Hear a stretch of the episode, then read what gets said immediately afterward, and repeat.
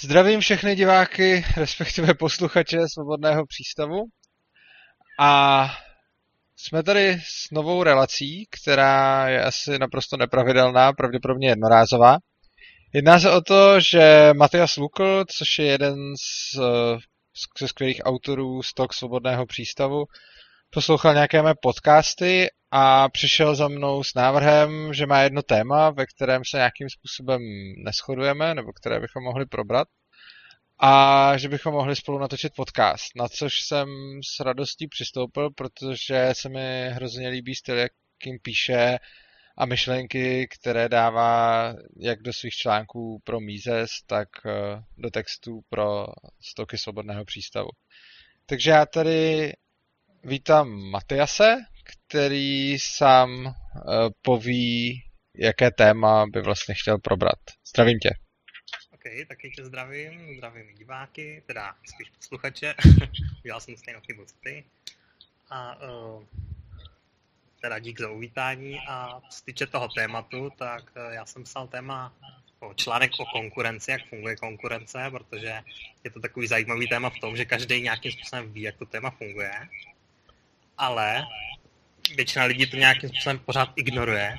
Jsou prostě takový ty argumenty typu bez státu ti dají lijet do pití a jdeš do hospody a otrávíš se. No a v rámci toho jsem zmínil, že dneska už eh, podle mého názoru se trošku mění ten pohled na tu, na tu konkurenci v tom ohledu, že, že lidi už nesledují třeba jenom to, jestli jsou kvalitní výrobky a jestli jsou dobré služby, ale zároveň třeba zajímají nějaký ta etická stránka té firmy, třeba jestli ta firma se chová ekologicky a, nebo eticky, tak třeba nedělá nějaké špatné věci. A ty jsi mi na to řekl, že, že je to složitý téma a že bys rád probral. A, takže tohle je to téma. Jo, jasně. No, eh, to, ta konkurence je samozřejmě krásný příklad, to je něco podobného, jako jsem psal nedávno o subjektivní teorii hodnoty. To jsou všechno věci, které sice všichni na té základní úrovni chápou, ale když z nich potom začneme vyvozovat důsledky, tak to začnou vlastně celý odmítat. Nicméně eh, tohle téma, o kterém si říkal, eh, že vlastně ty firmy se víc začínají, vlastně, že se spotřebitelé a zákazníci těch firm začínají víc zajímat o etickou stránku věci, tak já sice souhlasím s tím, že se lidi víc zajímají o etickou stránku věci, než tomu bylo dřív, ale pořád si myslím, že je to hrozně málo na to, aby to mělo nějaký zásadní efekt. Podle mě sice lidi, když bude nějaká firma dodávat špatné zboží, nebo když bude prostě plnit tu svoji úlohu blbě a bude prostě uh, lidem dodávat špatné služby, tak naprosto souhlasím s tím, že taková firma prostě, že zákazníci pošlou do háje a půjdou ke konkurenci. Na druhou stranu si myslím, že takový ty bojkoty těch firm, typu tahle firma, já nevím, uh, testuje léky na orangutanech, nebo šéf téhle firmy se nějak vyjádřil o, já nevím, gejích, nebo eh, já nevím, Google je politicky korektní a já nevím, za co tam vyhodili zaměstnance, já už si to nepamatuju, ale za něco, za nějaký názor. A že tyhle ty věci sice jako hezky projdou médii a tak podobně, ale myslím si, že na konečný jako chování zákazníků to zase takový vliv nemá. Eh, a myslím si to z toho důvodu, že lidem jde primárně o tu službu a že my máme hrozně jakoby selektivní a tunelový vidění, protože vlastně víme jenom o těch zákaznících, na které to ten dopad má, protože ti se ozvou. Takže my si pak můžeme na sociálních sítích přečíst spoustu vyjádření od lidí, uh, od tyhle firmy už nic nekoupím, protože já nevím, jí vlastní Babiš, nebo protože se mi nelíbí nějaká její politika, nebo ne, nemám rád majitele a podobně. Ale tím si mi vlastně, tohle je jakoby takovej, mm, jako ta, ten statistický vzorek není dobrý, protože jsme si přečetli jenom o těch lidí, kteří jsou s tímhle tím nespokojeni, ale ty další tisíce nebo miliony zákazníků, kteří se od nich kupují, my prostě nevidíme, neslyšíme, oni mlčej a dál to nakupujou. Takže si myslím, že až takový dopad tyhle věci mít nebudou. OK, dobře. Uh, takhle, já si zaprvé myslím, že, že máš pravdu v tom, že to teda málo a že to takový dopad nemá, ale uh, myslím si, že je to hodně o tom, jak je svobodný trh, jakože dejme tomu, že třeba za minulého režimu to neřešil vůbec nikdo, tyhle věci. Mm-hmm. Jo? Protože měli trošku jiné starosti a představ si, že třeba žiješ nějaké úplně těžké, brutální totalitě, tak tě samozřejmě nezajímá nějaká etika firem, že jo? nebo jestli něco testovaný na zvířatech, to jsi rád, že vůbec žiješ třeba v takovém případě. A čím je ten trh volnější, tím si lidi jako na to zvykají prostě po těch firmách něco požadovat. A jak přišla, řekněme, revoluce, řekněme začátkem 90. let, tak se začalo strašně věci najednou měnit. Jo? Že tady třeba vůbec nebyly takové ty věci, jako že někdo je vegan, někdo je vegetarián, raw diet a zero waste, minimalismus. A tady tyhle věci si lidi začínají osvojovat jako v tom trhu a rychle si na to zvykají.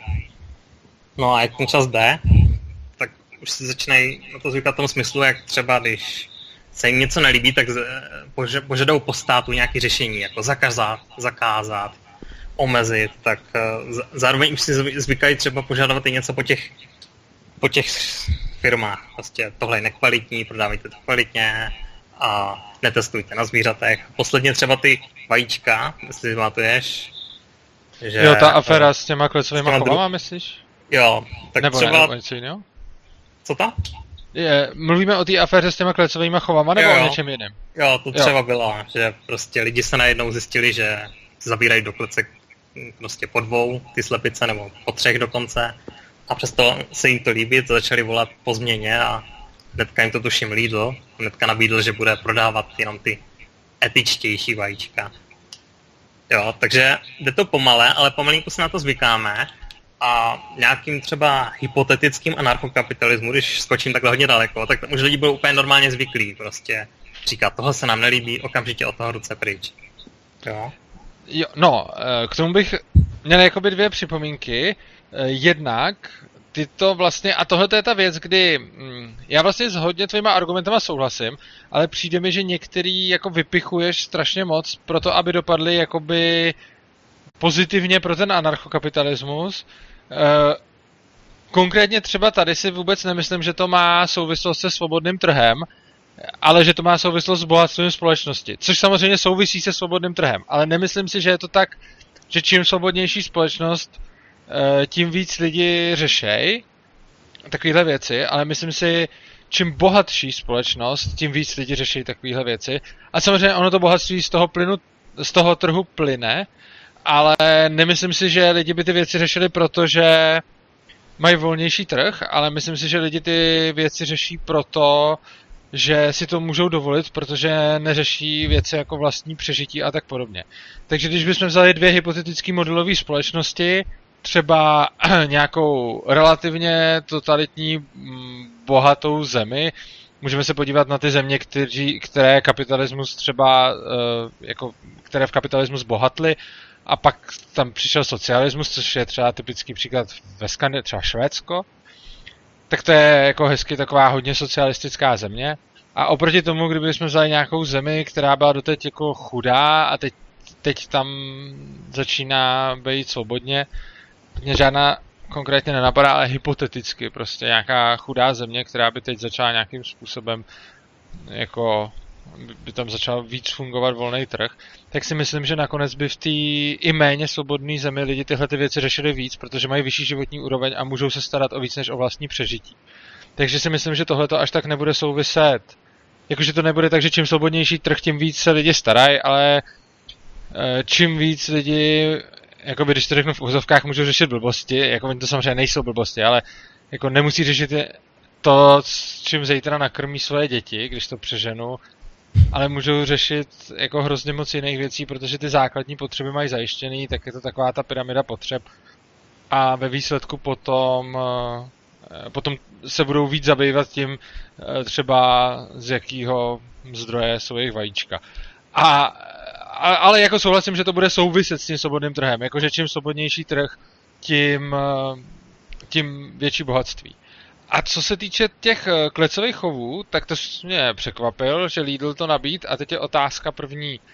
Skutečně to ten Lidl udělal? Jakože fakt přestal na základě tohoto hypeu kupovat vajíčka z klecových chovů? To, to je první otázka. A druhá otázka, mělo to vůbec nějaký vliv? Protože já si přesně myslím, jakože to, co já si myslím, je, že vznikne takovýhle hype a že máš prostě, jakože se strašně moc píše o klecových chovech, ale že se potom nestane v zásadě jako moc nic, protože si myslím, že ty lidi své reální spotřebitelské chování moc nezmění. No, tak eh, jako já v Lidlu nakupuju, takže úplně nevím. Nicméně okay. mám ještě jeden příklad. Třeba jsem někde četl, že prostě strašně plýtvá Tesco tím, že vyhazuje strašně moc pečiva a byly názory, že by to mohl třeba darovat zoo a pak jsem šel jednou do Teska a tam byl plagát, kde psali, že prošlé pečivo dávají do zoo. Takže uh, nevím, jak moc to velký má vliv nějaký globální, ale aspoň to dokazuje, že prostě firmy nějakým způsobem řeší i nějakou etiku a záleží jim na tom, aby vypadali aspoň, nevím jestli chovat se eticky, ale aspoň tak vypadali třeba. Nevím, třeba... Jo, jo, jo, to, asi vlastně souhlasím, jakože tohle to ty firmy dělat budou. Ono je prostě v momentě, kdy ten zákazník řekne, já si přeju, aby, se, aby ta firma dávala něco do zoo a ono jí to moc nic nestojí, možná to tam odvést a e, tak, tak prostě jako OK. Tohle to jako věřím, že ty firmy budou dělat, protože oni rozhodně chtějí PR, takže obecně ty firmy se budou jako snažit vypadat etičtěji a dělat jako věci, které lidi chtějí. S tím jako naprosto souhlasím. Já jsem spíš mluvil o bojkotu firmy na základě toho, že dělá něco, s čím zákazníci třeba nesouhlasí, ale, není, ale vůbec to nesouvisí jako s tím jejím, jejich podnikáním. A já si myslím, že tenhle ten bojkot vlastně jako jakoby nefunguje moc. Jakože ve smyslu bojkotu, že je, no. jakože souhlasím s tím, že, že určitě ta firma se bude snažit dělat to, co zákazníci chtějí, no tak to, to samozřejmě a určitě jde vyjadřováním takovýchhle pohnutek ty firmy jako Eh, k něčemu dovést nebo do, no, donutit je silný slovo, ale prostě rozhodně těma firmama lze jako manipulovat nějakým způsobem, protože ty firmy se fakt snaží jako vyhovět zákazníkům, na tom se shodneme. Ale myslím si, že nejde jako zabojkotovat, že prostě když mám firmu třeba, která bude vyrábět kosmetiku a nebude uh, jí testovat na zvířatech, třeba bude jí testovat na zvířatech, tak si myslím, že tahle ta firma se moc bojkotovat nedá, dokud fakt jakoby skoro celá společnost eh, nebude chtít, aby to nedělali a potom stejně ještě nevybojkotují jinak, než že přijde jiná firma, která řekne, my na zvířatech netestujeme a ty zákazníci se přelejou k té jiné firmě. Jako. Ale myslím si, že ten, jako, že ten bojkot sám o sobě jako moc velkou sílu nemá. No, to mám tři věci. Za prvé, uh, o tom bojkotu ani tak nejde, jako ublížit té firmě, jako třeba to, že chceš vypadat dobře sám před sebou, jo. Jakože prostě máš nějaký etický, nějaký hodnoty a nechceš něco podporovat, třeba nezač- budeš nekupovat maso, protože nechceš prostě podporovat tu poptávku, řekněme celkovou, a nechceš být toho součástí a chceš být prostě mimo. Jo, tomu asi rozumíš. Mm-hmm. Ano. A nejde ti o to položit tu firmu, ale prostě nebýt toho součástí. Jo, to určitě to chápu a s tím jako souhlasím a tam ani nejsme ve sporu, tam, tam se shodneme. Hmm. Jo, druhý bod je, a tam ve sporu taky nebudeme asi zřejmě, že ten bojkot je takový, že ho dělá nějaká jenom malá skupina lidí obvykle. Mm-hmm. Takže to samozřejmě takový vliv nemá. Jo, a nejde ani tak o bojkot, jako spíš, že společnost se má změnit nějak spíš hromadně, nebo nehromadně, nebo jak to říct prostě, že postupně něco začne být strašně důležitý a třeba konkrétně zvířata podle mě už důležitý docela jsou, jo. Ještě třeba mm-hmm. před sto lety asi nikomu na to nezáleželo. A za třetí, že ten bojkot nemá vliv. On nemá vliv krátkodobý, ale podle mě jako tak trošku inspiruje, řekněme. A když mi řekneš třeba, že bojkotuješ maso a takhle, tak třeba ovlivníš další lidi a hnedka to vliv nebude, ale třeba za nějakou další dobu a když tomu přidáš ještě osvětu a takové ty věci. Jo, určitě. Uh, ano, a tady jako s tímhle tím souhlasím, ale tohle to je přesně ten případ uh, vlastně těch veganů, že jo, jo, na těch veganech se to dá hezky vysvětlit. Prostě, když budu vegan a budu chtít, aby, budu chtít zastavit živočišnou výrobu, tak uh, to neudělám ale tak a ani podle mě nemám šanci, že zbojkotuju tím, že nebudu nakupovat a přesvědčím ostatní lidi, že zbojkotuju nějaký konkrétní e, nějaký konkrétní třeba uzenářství nebo nějaký konkrétní jatka ne, nebo, nebo něco takového. Ale přesně jako ano, můžu působit na celou společnost a když se potom z, jako už z nějakého významného procenta lidí stanou vegani, tak se to samozřejmě skrz ten trh odrazí, protože naprosto samozřejmě se zmenší ta poptávka. Takže i kdyby prostě najednou bylo 10% veganů, tak reálně fakt prostě klesne živočišná výroba o 10%, jako, nebo to jsem asi řekl blbě, protože nemůžeme říct přesně, že 10% udělá 10%, ale jako o nějakou poměrnou část, ne, nebo o nějakou část, ne poměrnou. Ale třeba když bych byla jako přibližně půlka veganů ve společnosti, tak věřím tomu, že živočišná výroba spadne na přibližně polovinu. Plus, minus 10, 20, 30%, já nevím. A teď jako tohle to s tím určitě souhlasím a tomu věřím, že jde a tyhle ty principy eh, v anarchokapitalismu fungovat budou. Ale myslím si, že nebudou fungovat principy bojkotu konkrétní firmy uh, jiný než ty, který přímo souvisí uh, s tím, co oni dodávají. Prostě když ta firma dodává produkt, který jako lidem nevyhovuje, tak tam se to projeví i hned, protože ty lidi si to kupují kvůli tomu produktu. Ale myslím si, že obecně moc nefunguje bojkot té firmy kvůli něčemu jinému. A to z toho důvodu, že zákazníci té firmy jsou jako hrozně pestře složeni a ten bojkot udělá jenom hrozně malinký procento z nich. Navíc tím, že budou dělat ten bojkot, tak ještě té firmě udělají nějakou reklamu, protože oni mluví a protože se najdou určitě nějaký lidi, kteří to třeba začnou kupovat jenom proto, aby někoho naštvali nebo prostě z, z nějakého důvodu. A obecně mi přijde, že tohle moc nefunguje. A myslím, že ty jsi v tom článku přímo psal, eh, když bude nějaká firma, myslím, že ten příklad, pokud si to dobře pamatuju, ono už je to pár měsíců, myslím, ale eh, ty jsi v tom článku psal, myslím, příklad, že nějaká firma, kdyby někde chodili její zaměstnanci a zabíjeli lidi, takže zákazníci tohleto chování vybojkotují.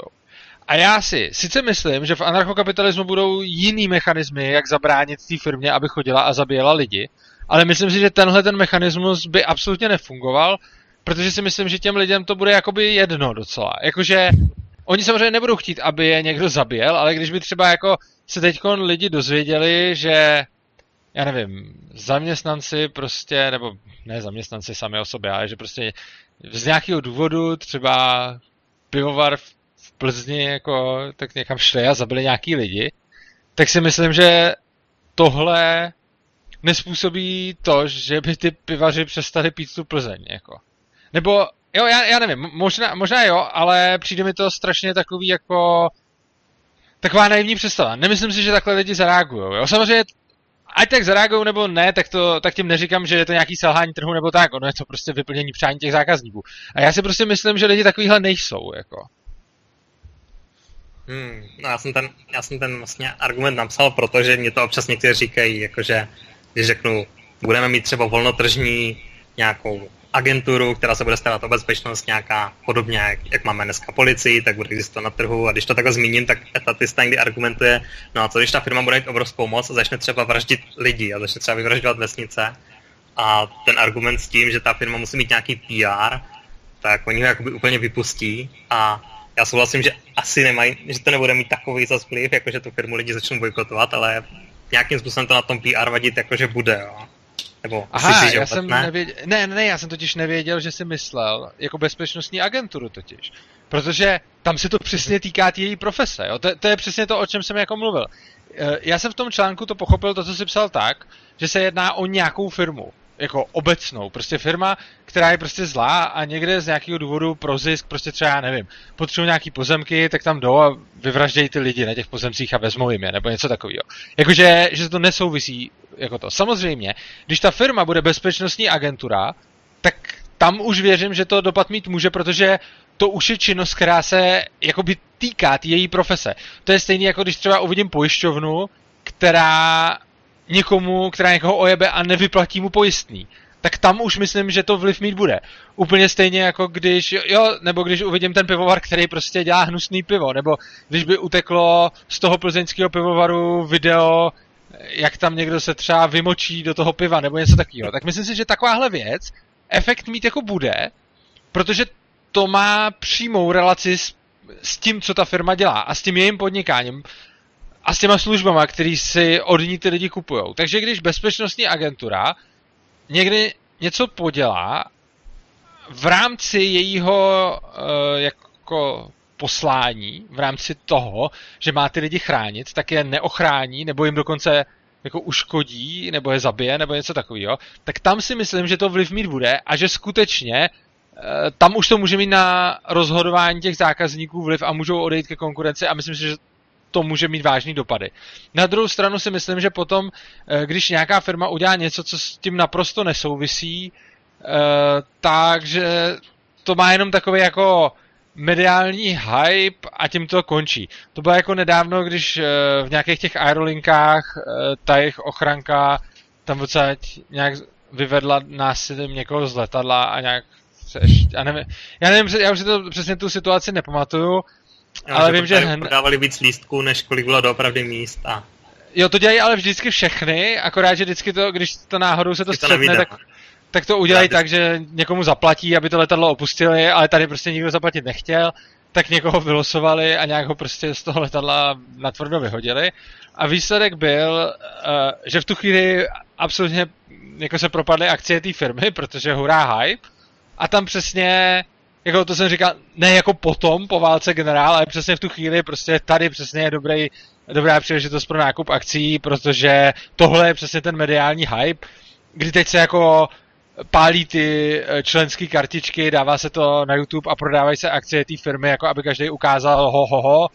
Ale myslím si, že přesně tam, a, a přesně se to potvrdilo, co jsem si v tu chvíli myslel, že za, za chvíli ty akcie zase stouply tam, kde to bylo a vlastně to na tu firmu nemělo vůbec žádný vliv a nikdo, nebo možná pár lidí začalo bojkotovat uh, tu firmu, ale myslím si, že z, globálního hlediska to mělo jako víceméně nulový vliv, protože Eh, ta firma byla letecká společnost a ne společnost, která se zabývá mlácením nebo chráněním lidí. OK, takže takhle, necháme bojkot bojkotem, protože se teda asi shodneme, že to zase takový vliv nemá na tu společnost. Krátkodobej a pravda je, že lidi hodně odpouští, jakože třeba i když politická strana udělá nějaký fakt velký prostě průšvih, tak za chvilku lidi zase volej a dělají, že se nic nestalo. Jo. Mm-hmm. A místo bojkotu se vrátíme teda na začátek k tomu, k tomu té konkurenci nebo etické otázce a řekněme, že to teda nemá vliv takový ten jednorázový, že se lidi naraz naštvou a, a budou teda požadovat po té firmě něco, ale řekněme, že ta společnost nějak proměňuje pomalé a u těch vegetariánů se to dobře vysvětluje, protože poslední době jich je víc, než kolik jich bývalo třeba ještě v 90. letech. A teď je strašně moc různých vegetariánských restaurací, já to vím sám, že jsem vegetarián. A jakože jich roste docela hodně po Praze a Brně už taky vznikají teď. A evidentně to už mění nějak obraz toho, jak ten trh vypadá. Takže můžeme říct, že nějakým způsobem Jo, když určitě. lidi budou postupně měnit nějakou etickou, etický pohled nějaký globálně trošku, na to, jak něco je, tak ten trh se postupně toho začne taky transformovat do toho. Určitě, na tom se naprosto shodneme a to je jakoby princip trhu. Ten trh dělá to, co ty lidi reálně chtějí a v momentě, kdy ty lidi opravdu reálně třeba se začínají víc zajímat o to, aby se netýrali zvířata, tak se prostě reálně budou mít týrat zvířata. Teď samozřejmě týráním zvířat eh, nemyslím to, když si někdo prostě doma zmátí psa, což teda všichni odsoudí, ale myslím takový to týrání, který nikdo neodsuzuje, když eh, se týrají třeba ty krávy, nebo nikdo, skoro nikdo, když se týrají ty mm, zvířata v těch velkochovech. Jo. A to jako neříkám jako vegan, já nejsem ani vegan, ani vegetarián, jenom prostě uh, vidím ten rozpor v tom, že když někdo týrá zvíře jenom pro vlastní potěšení z jeho utrpení, tak je to bráno jako hrozný a když někdo týrá zvíře pro potěšení z chuti jeho masa, tak je to bráno jako, jako v pohodě většinou. A ano, určitě, když se ta společnost takhle změní, tak to určitě ten trh bude odrážet, protože to je primární věc, kterou ten trh dělá. A to, což je přesně jako ten důvod, proč ta ekonomie v tom Ankapu jako bude fungovat, protože ten trh je vlastně jako pod diktátem těch spotřebitelů. A to, co chtějí ty lidi, tak to přesně jim ty podnikatelé jako dodávají. a v podstatě vždycky to nejlepší, co ten podnikatel vymyslí, že ti lidi budou chtít, tak to jim dodá, takže určitě, když se teď bude rozšiřovat jako množství veganů a vegetariánů, tak se to určitě bude projevovat, no vlastně už se to na tom trhu určitě projevuje nějak, jo. A ono bohužel se to dá těžko, no možná by se to nějak změřit dalo, jako ono se to nedá asi změřit jako globálně, protože je furt víc lidí, uh-huh. takže určitě budeme mít furt větší spotřebu živočišných produktů, ale možná bude menší jejich spotřeba na hlavu, i když možná taky ne, protože jako lidi jsou bohatší, takže si tomu víc můžou dovolit. Jo, těž, těžko říct asi. Každopádně třeba já osobně, a to je jenom taková odbočka, eh, jsem byl vlastně tímhle tím taky ovlivněný a vůbec ne, že bych jako se stal veganem nebo vegetariánem. A já mám kamarádku veganku a já jsem prostě nejet, já jsem jet živočišnou stravu, protože prostě ty jídla z rostlin jako nechutnaly. A ona mi uvařila hrozně moc dobrých veganských jídel a já od té doby si někdy dělám sám a jim veganský jídla prostě proto, Eh, že mi chutnají, protože jsem dřív myslel, že jsou to jenom jako hnusy a když jsem viděl jako dobrý veganský jídla, tak vlastně mám teď, teď jim jako mám mnohem méně živočišní stravy ve svém jídelníčku a to nejsem vůbec jako vegan, to na mě jenom měl nějaký vegan vliv prostě z mýho okolí. A je fakt, že určitě těch veganů přibývá a určitě mají takovýhle vliv na lidi, takže věřím tomu, že časem od té živočišné stravy asi jako lidstvo budeme upouštět už proto, že třeba někdo už vyrábí i umělý maso, že jo? Jo, to je taky dobrý téma. Uh, každopádně, uh, důvod, proč jsem vlastně psal ten článek o, tom, o té konkurenci a to hlavní, čemu ta pointa, kterou bych si chtěl dobrat, je, že vlastně lidi dneska strašně volají na pomoc stát, když se jí něco nelíbí. A já bych chtěl jakoby nějakým způsobem předat, že ten trh jim to může nabídnout taky nějakým způsobem, když to budou po tom trhu požadovat. Jo. A to je právě takový složitý, že se to neděje tak úplně jednoduše, že ten politik to udělá rychle, jo, že něco chceš a ten politik prostě ti to nabídne, ty ho zvolíš a on ti to hnedka nějak pomocí byrokracie nějaké naservíruje. No a ten trh to dělá trošku pomalej, jakože třeba to vegetariánství se pomalinku tady teprve rozvíjí. Takže jakým způsobem člověku nějakým způsobem předat, nebo nabídnout mu, vysvětlit etatistovi, že může požadovat něco takového po trhu, nebo jak to dělat hromadně. A no, já plánuju napsat ještě jeden článek, eh, který bude vycházet z té konkurence trošku. A důvod, proč jsem vlastně s tebou i to chtěl probrat, je, že tam některé věci si nejsem úplně s nimi jistý. A chtěl jsem se zaměřit hlavně na osvětu, Jo, a jde o to, že když třeba řekneš někomu, chceš, aby víc lidí bylo vegetariáno, jako vegetariáni, jako seš ty, tak jdi a šiř tu myšlenku. Píš o tom články, píš blog, natáčí videa a oni ti obvykle řeknou, to je blbost, lidi tě stejně neposlouchají, lidi ti řeknou, uh, prostě mě maso chutná, běž někam, jo, terorista. A jo, oni jsou přesvědčeni, že ten osvěta vliv jako nemá, že tě vlastně nikdo neposlouchá Pravda je, že tě spoustu lidí neposlouchá, ale já si myslím, že trošku vliv jako má, protože každý názor, který zastává člověk, třeba i já, jsou vlastně názory, které jsme někde získali. Někdo nás nějak ovlivnil. Někdo nám něco řekl a my jsme o tom třeba začali přemýšlet. Jo, takže si myslím, že tady to kombo, že budu něco požadovat po trhu a zároveň budu nějakým způsobem dělat osvětu, je způsob, jak pomalu dosáhnout jakoby toho, čeho chci, jo. A když chci, aby méně lidí jedlo maso, tak je možná lepší dělat tu osvětu třeba, než to požadovat po politikovi, aby třeba zakázal ty nějaký velkochovy nebo nějak omezil. No, to je, to je, jako, je, to, je to rozhodně zajímavý a já teď, jo, to, já se, mně se přesně stává, že vždycky něco řekneš, já mám vždycky vím, co bych chtěl zareagovat a pak to zapomenu, protože říkáš další věci. Každopádně já asi začnu řeči, když úplně... Dobře, já to, dobře. Já to zkusím o té úplně první, kterou jsi říkal a která mě zaujala. Uh, ten Ono je dobrý zdůraznit, že ten politik to neumí udělat rychle. On jenom umí udělat iluzi toho, že to jde udělat rychle. Ostatně, mám na to krásný příklad. Uh, on sice může teoreticky vydat nějaký zákon, ale on ten zákon potom stejně nebude nějak moc respektovaný. A myslím si, že kdyby, jako ano, člověk může říct, když jsem vegan nebo vegetarián a chci to rozšířit, tak prostě uh, politik mi to může dát rychleji, protože může udělat zákon, kterým prostě zakáže uh, jakýkoliv týrání zvířat, včetně toho týrání jako v chovech. Uh, což by znamenalo teda jejich ukončení, protože vlastně ty chovy jako jsou týrání. A teď, jako ten, ten politik, i kdyby mu tohleto slíbil, a dokonce i kdyby to dodržel a ten zákon prosadil, tak ono to stejně nebude fungovat a můžeme se na to podívat například, uh, to, bude, to bude potom vypadat jako alkoholová prohibice, prostě v, když v Americe zkusili ten alkohol zakázat, jo, přímo, že se to dali do ústavy. Mm. Oni jako taky, tam byla přesně ta myšlenka, prostě, která říkala, alkohol je jako špatný, je to metla lidstva, kvůli tomu teda máme problém, tak to zakážeme a ono se to tím vyřeší. A ten politik přesně nabídnul takovýhle jednoduchý řešení a máš tam přesně zase na výběr ty dvě řešení. Jedno to pomalí, že budeš lidem jako vysvětlovat, proč by neměli chlastat, budeš léčit alkoholiky a tak dále a tak dále a budeš to mít jako práci na jako desítky nebo ještě víc let. A nebo přijdeš za politikem a řekneš, zakaž to, prosadíš to a dobrý. Jenže ten problém je v tom, že když dostat, že tohle to funguje jenom na ty věci, které jsou minoritní a skoro nikdo je nedělá. Jo, jakože když zakážeš něco, co skoro nikdo nedělá, tak potom můžeš mít dobrý pocit, že to ze společnosti zmizí. No, ono to stejně nezmizí, uh, protože třeba se můžeme podívat na drogy, jo.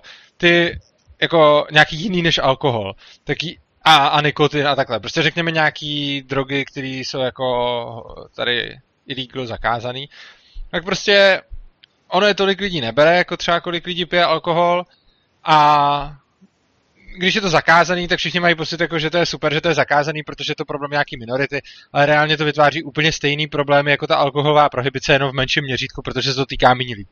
Když zkusili zakázat ten alkohol, tak to byla úplná tragédie a ten zákaz prostě museli zrušit, protože to bylo neudržitelný, protože ten zákaz prostě se nedal vymáhat, protože si tam zkusili, že reálně není, není reálně možný jako vymáhat v relativně svobodné společnosti něco, s čím tolik lidí tak zásadně nesouhlasí.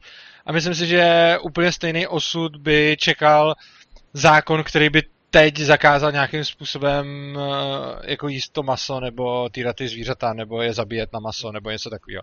No, prostě když by si oni prohibici v některých státech mají a mají to tam tak akorát, že se alkohol prodá jen v nějakých určitých obchodech, jo, takže to já No, dobře. jasně, ale tak to není pořád tam ta prohibice, protože tam ta byla opravdu jako drsná, že tam se to pokusili jako úplně, jako to, to se krásně tam ukázalo, jako jasně, dneska máš prostě nějaký jako hodně restrikcí, ale reálně ten alkohol jde koupit. Tam se pokusili udělat to, že se prostě nikdo nenapije, jakože tam zkusili udělat je takový co kouzlo, že politik něco zakáže a ono to zmizí ale to prostě nefunguje. A s tím masem a těma zvířatama by to nefungovalo úplně stejně, protože se to týká obrovského množství lidí a ty lidi by prostě nezměnili svoje návyky a i kdyby se to podařilo nějak prosadit, což by se samozřejmě neprosadilo, protože většina lidí by hlasovala proti tomu, tak uh, stejně by potom to byla úplná katastrofa. A to z hlediska toho, že by to dopadlo úplně stejně jako v ta prohibice. Tady by prostě začaly být jako mafie s masem, jo, jako a potají by se tady vařilo maso a byly by tady jako černý hospody s masem, jo, a, a, a jakože opravdu by vzniklo něco takového, takže ona nakonec stejně jediná cesta je ta osvěta a to, že nějakým způsobem sám ovlivňuješ ten trh, přesvědčuješ lidi, natočíš o tom video a, a prostě děláš takovéhle věci, protože a samozřejmě to bude trvat desítky let a v tu danou chvíli to vypadá, že to je úplně k ničemu, ale ono se to postupem času mění a myslím si, že a plus druhá věc je jakoby ta alternativní cesta třeba zrovna k tomu veganství a vegetariánství e, pomáhá ta věda, která je teď schopná vyrábět jako maso nějaký. Zatím třeba steak ještě nevyrobí, ale mletý maso na hamburger už jo, jenom je to strašně drahý, jakože. To, to je už nějaká restaurace, která prodává mletý hamburgery a myslím, že jeden stojí asi 100 dolarů, takže to není ještě úplně jako ready na, na celkový použití, ale umím si úplně představit, že za 10 let ten hamburger už bude stát prostě 10 dolarů a za dalších 10 let bude třeba ještě levnější než, eh, než normální hamburger a tím a třeba se naučí vyrábět i stejky a časem možná tohle to bude cesta a lidi tu živočišnou výrobu prostě nebudou chtít. Samozřejmě ty živočišní výrobě máš ještě že jo, vajíčka, mlíko a spousta dalších věcí, které se nějak musí nahradit. Ale jasně, je to, je to prostě hrozně pomalý a to, že ty lidi si řeknou, hele, politik to zvládne rychleji, tak to je, že prostě vyloženě mu skočí na špek a on to reálně nezvládne rychleji. On dokáže něco jako z legálního trhu dostat na černý trh maximálně, ale, když, ale, ale stejně se to nedá, nedá vyřešit, stejně jako se nedají zakázat drogy, stejně jako se nedají zakázat zbraně, nedá se zakázat vlastně nic, tak aby to fungovalo. A ty zákazy vlastně způsobí spoustu zla v té společnosti, ale, ale, ale nefunguje to. Takže asi primárně si myslím, že základ těm lidem říkat, ten politik to reálně nezlepší, ten politik jenom vytvoří iluzi, že to dokáže řešit, ale to skutečné řešení je to pracný, což samozřejmě nikdo nechce slyšet, jo.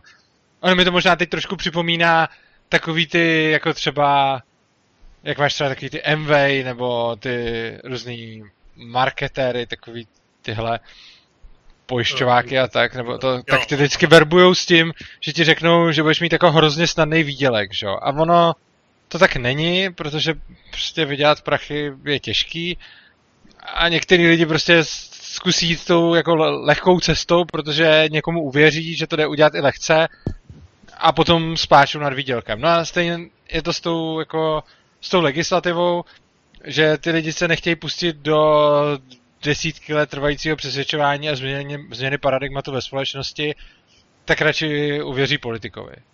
Na druhou stranu musím ještě říct, to byla jako asi ta druhá věc k tomu, co jsi říkal, a ten zbytek už si nepamatuju. Uh, ne to, co jsi říkal, ale to, co jsem jako chtěl k tomu reagovat.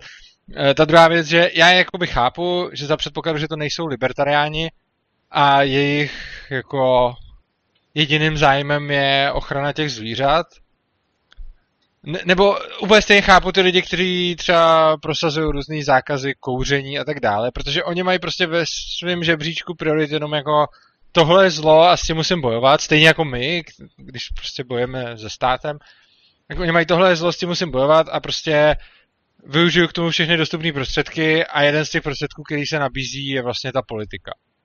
A oni jenom nevidí, že tím udělají jako víc škody než užitku Což jako na druhou stranu my asi taky úplně nemusíme vidět, jo, protože když si to představíš jako z druhého úhlu pohledu, tak představ si, že třeba my budeme chtít, uh, já nevím, tisknout letáky, no, letáky jsou, dobře, letáky asi by nefungovaly, ale řekněme, že bychom zrovna nějak zjistili, že teď jako pro šíření libertariánských myšlenek je potřeba vytisknout nějaké letáky, a teď jako, protože budeme mít hodně práce s, našima, s naším cílem, tak nebudeme vůbec řešit třeba na jaký papír budeme ty letáky tisknout a jaký ekologický metody k tomu použijeme. A prostě to nějak vytiskneme, asi na nějaký jako levný, kvalitní a podobně. A nějaký ekolog se může vedle trhat vlasy a říkat, to jsou hrozný idioti, oni to mohli prostě kdyby jenom rozuměli té ekologii, tak to mohli vytisknout na nějaký prostě ekologicky dobrý papír a třeba by jim to vyšlo i za stejnou cenu a, a tak dále. A tohle je, myslím si, úplně přesnej, přesně stejný problém, jenom vlastně zrcadlovej, že ten ekolog rozumí ty jeho věci a ví, proč my bychom to měli tisknout na nějaký papír, což my vůbec neřešíme, protože máme jiný cíl. No a my třeba nějakým způsobem máme načteno o tom státu, známe dopady těch zákonů a máme nastudovanou společnost tohohle úhlu pohledu, ale ten vegan kolikrát vůbec ne. A tak je mu to jakoby jedno a když my mu začneme říkat, hele, snaž se to protlačit jenom nepoliticky a vykašli se na politické řešení těch problémů, tak je to úplně stejný, jako když za náma přijde ten ekolog, když my budeme mít zrovna rozjetou nějakou libertariánskou kampaň a bude nám říkat, tiskne se celá na tenhle papír a my budeme říkat, hele, sorry, na to, na to máme často teď jako řešit. Ano, um, týče toho politika, tak uh, to je právě zajímavý v tom, že on nenabízí úplně řešení, ale jakousi optickou iluzi, jak jsi zmínil. A mimochodem je na tom zajímavý to, že třeba co vlastně chceš prosadit. Dejme tomu, že chceš třeba prosadit, aby se lidi chovali ekologicky, a tak se to rozhodneš zakázat, ale ti lidi se pak nebudou chovat ekologicky, nebo takhle, když třeba budeš chtít, ještě jiný příklad, když budeš chtít třeba, aby se někdo choval solidárně a někomu dával peníze a donutíš ho násilím, dáš mu třeba pistoli hlavě, řekneš, rozdej ty peníze teď chudým, tak se nestane to, že on bude solidární, on jenom poslechne tvůj rozkaz, jo. Takže uh, když budeš chtít, aby třeba společnost byla vegetariánská, tak tím, že zakážeš maso, ji vlastně neuděláš vegetariánskou, oni jenom budou jakoby tvoji otroci pro ty lidi, když to řeknu takhle. S tímhle úplně nesouhlasím, jestli můžu, teda, jak si říkáš, že to tam... No nesouhlasím s tím, protože si myslím, že uh, tomu člověku, tomu veganovi jako jedno, z jaký motivace ten člověk nesní to zvíře, ale jde mu o to, že to zvíře nebude trpět, podle mě. Dobře, řekněme, že to někdy, někdy to jedno je, ale někdy bys třeba, řekněme, že ten vegan si třeba přeje, někde řekněme hluboko uvnitř, aby všichni byli třeba vegani a byl by rád, kdyby je nějak přesvědčil. A tím, že je k tomu donutí takhle, tak se vlastně úplně nestanou vegani, jo, nebo chápeš, jak to Jako myslím, chápu, ale já si myslím, že on, jako samozřejmě je to vegan od vegana, ale myslím si, že primární jejich cíl je, že jsou to lidi, kteří jako jsou, jako mezi veganama je jakoby, nebo jeden velký proud, co já tam třeba vnímám, jsou lidi, kteří to mají z etických důvodů a ty prostě nechtějí, aby trpěli zvířata. A pak je tam druhý proud a ty to mají uh, z ekologických důvodů, protože ten živočišný chov uh, není vlastně ekologický, protože on je to e- energeticky ztrátový. Jako je, pro člověka je lepší sníst rovnou tu kitku, než když kráva sní kitku a my sníme krávu. Jako energeticky. Což znamená, že celkově my potřebujeme větší plochu. Pardon. my potřebujeme větší plochu zemědělské půdy, aby jsme se uživili s živočišnou výrobou, než kdyby jsme měli jenom rostlinnou výrobu. Takže tohle to jsou ty dva hlavní proudy, podle mě. A myslím si, samozřejmě nejsem jako expert na to, jak je to mezi veganama, ale z toho, co vidím, mi přijde, že, jsou, že ani jeden z těch proudů až tak moc neřeší, z jakých motivací ty lidi nebudou jíst ty zvířata, ale ty jedni si vlastně myslí, super, je to dobrý pro uh, je to dobrý pro naší planetu a pro ekologii a ty prostě chtějí, aby bylo méně zemědělský půdy, čímž z toho dosáhnou a ty druhý zase nechtějí, aby trpěli zvířata a tím toho taky dosáhnou. Takže si úplně jako, nevím, no. No, tak to asi je fakt individuální, no. Takže otázkou je teda, jak si představuješ lepší svět, když se snažíš dělat lepší svět a jestli chceš, aby lidi nějak mysleli a když ne, nemyslí, tak je tak jako donutíš nějakým tím zákonem třeba. To už je otázka, no. No, Každopádně... Jako, to, jo, promiň. No, každopádně teda představ si, že třeba máš, máš toho etatistu a ten chce něco zakázat, třeba to právě to maso a jak mu teda teď vysvětlíš, nebo řekneš, že by k tomu byl dobrý ten trh, nějaký tržní chování. Když mu řekneš, tak nekupuj maso, tak to nebude fungovat, protože to je jeden člověk, muselo bys to změnit nějak hodně. A když mu řekneš o světa, tak on ti řekne, stejně nikdo nebude poslouchat a nebo je to za strašně dlouho. Takže uf. moje otázka zní, jak přesvědčit člověka, aby nějakým způsobem se neuchyloval okamžitě k tomu státu, jakože k tomu řešení, jako zakázat. Tam jsou podle mě jako dvě, dva levely té argumentace. První je ten utilitaristický level, ten považuji za takový ten nižší. A to je, že mu na, tý konkrétní, na tom konkrétním příkladu začneš vysvětlovat, uh, proč to není dobrý a proč ten stát na tom selže a proč ty státní zákazy jako kolikrát dělají víc škody než užitku, zcela praktický škody než užitku. To je ten nižší level, který uh, je dobrý v tom, že se pořád s tím člověkem bavíš o té konkrétní věci a ne o něčem jiným. Což znamená, že ho to možná asi bude zajímat, když už s tebou začal mluvit o té konkrétní věci.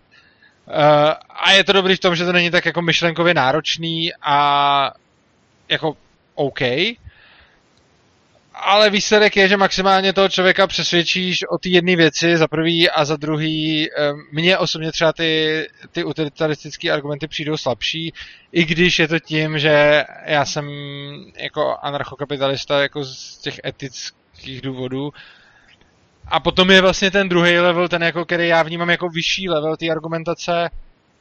A to je, že vlastně začneš vysvětlovat, proč je vůbec špatně aby ten stát všechno řešil. To je třeba to, o čem jsem mluvil teď vlastně v tom posledním DVTV apelu, eh, kdy jsem se vlastně snažil poukázat na to, aby jsme přestali všechny naše problémy řešit tím, že řekneme, vytvoříme zákon, protože potom je to hrozný, protože se dostáváme vlastně k totalitě, kdy je na všechno zákon a kdy stát reálně začíná řídit naše životy.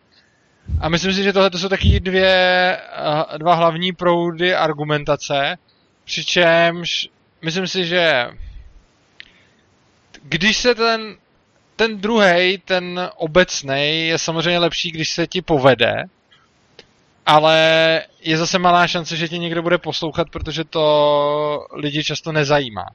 Jakože když se bavíš prostě s, třeba s veganem, který řeší jako utrpení zvířat, tak jeho v tu chvíli asi úplně nebude zajímat, eh, že se dostáváme k totalitě, protože je fakt, že on k té totalitě nepřispívá víc než všechny ty ostatní zájmové skupiny a oni všichni dohromady vytváří tu totalitu ale tomu může být jedno, protože pro něj on se zase řekne, no tak já, já s tím přestanu, ale stejně to všichni ostatní budou dál dělat a jenom já si neprosadím, já si neprosadím ten, tvůj zájem, ten svůj zájem. Což je mimochodem zajímavý třeba uh, rozhovory s veganem, s vegany o včelách. Oni uh, a o medu. Oni často používají uh, přímo um, ten termín, že jako jíst med je blbý proto, že bereme těm včelám produkt jejich práce. A přímo tenhle ten, tohleto sousloví produkt jejich práce jsem slyšel od několika veganů, který ale zároveň byli zastánci státu a zdanění.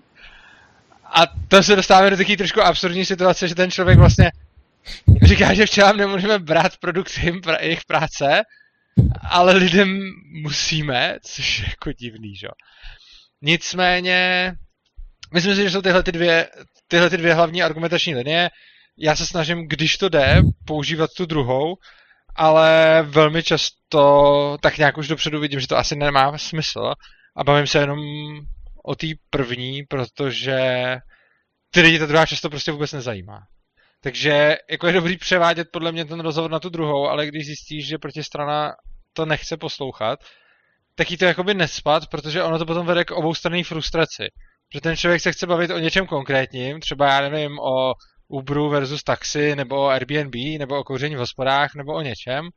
A ty mu najednou začneš říkat, uh, začneš to a totalita a stát a tohle a daně jsou krádež.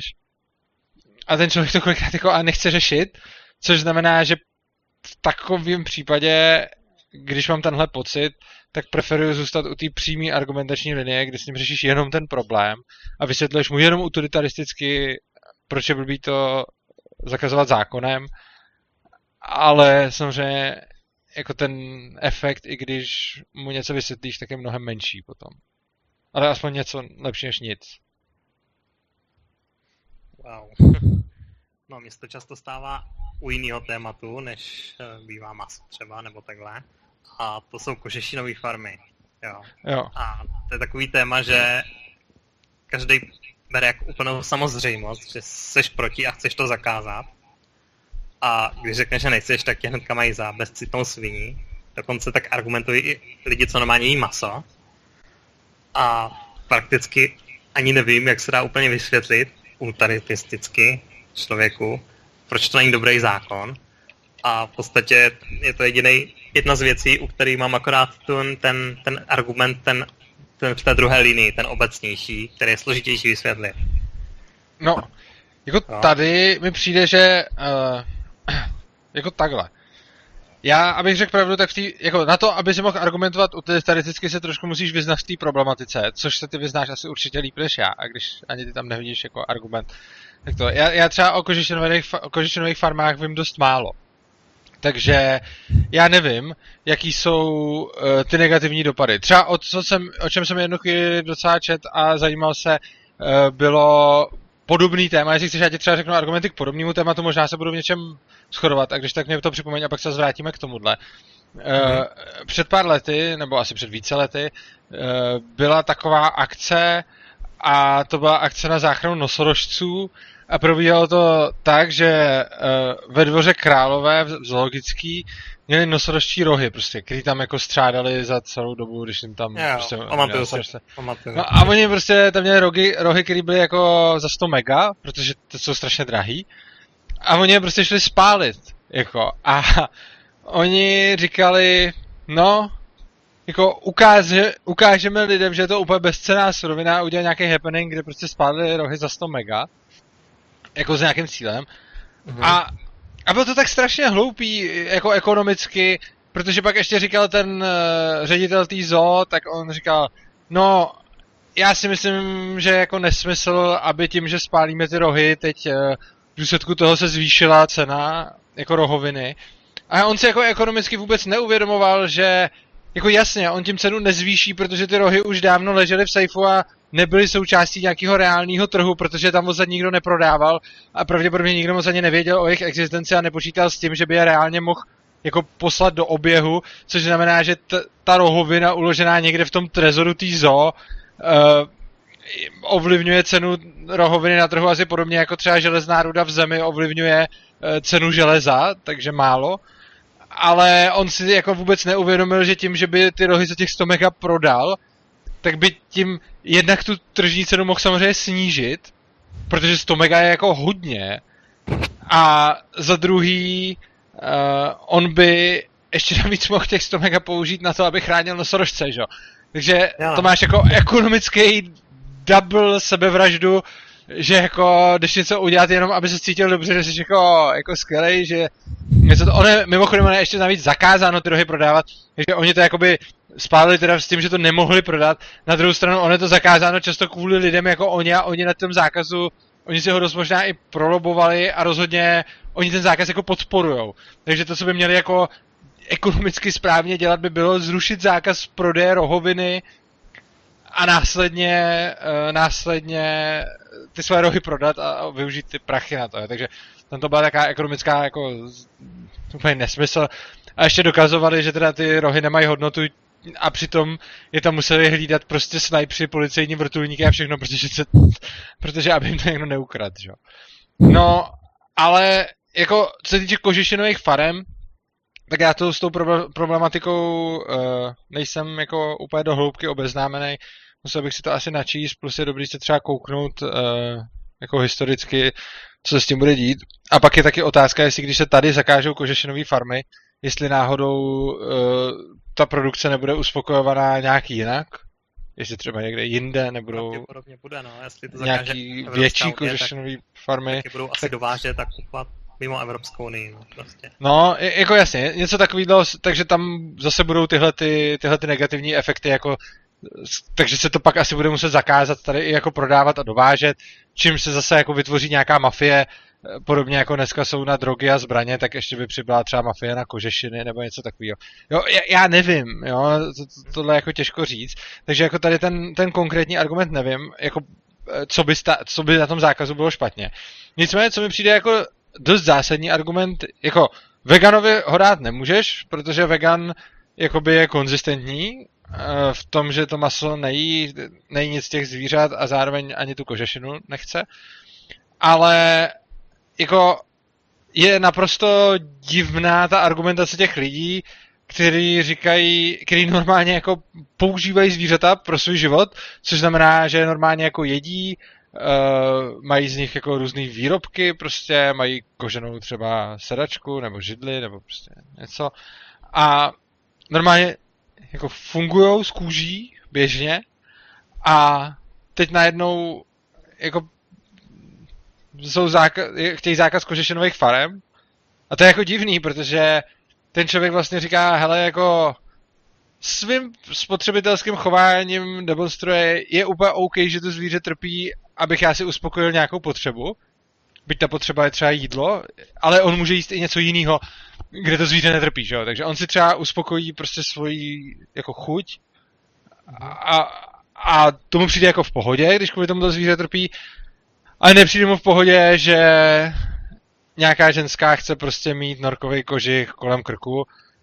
Přitom kolikrát ženská třeba může být nějaká, jako víš co, že často tyhle ty ženský, který prostě řeší módu, tak uh, si třeba hlídají liny a ani toho tolik nesnědí, jo, a podobně.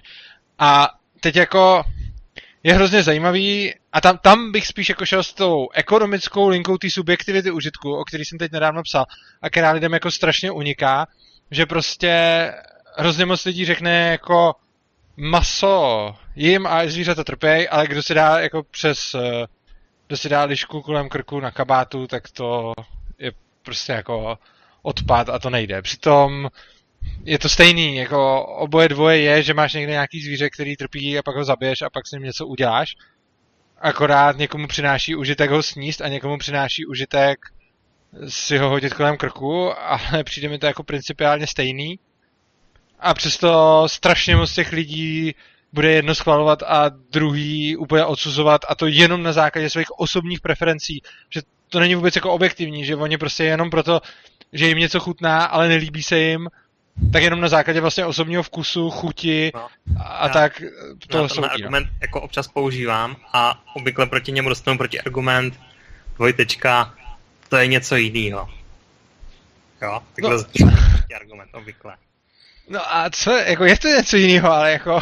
Já nevím, jo. Prostě je to podle něco jiného.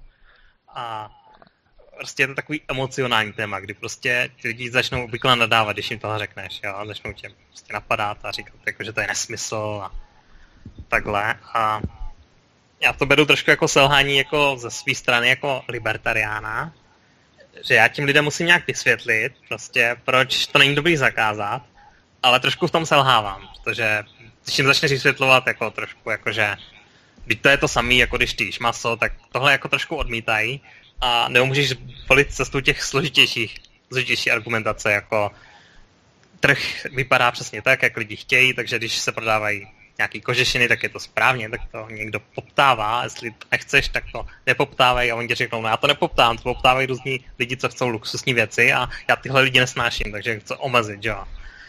A ty v podstatě jim moc nemáš co nabídnout jako anarchokapitalista. Ty jim vlastně nemůžeš ani slíbit, že v anarchokapitalismu teoreticky nebudou kožešinové farmy. Já osobně myslím, že možná nebudou, protože bude lidstvo už nějak hodně posunutý v tomhle téhle otázce podle mého názoru, ale to nelze předvídat.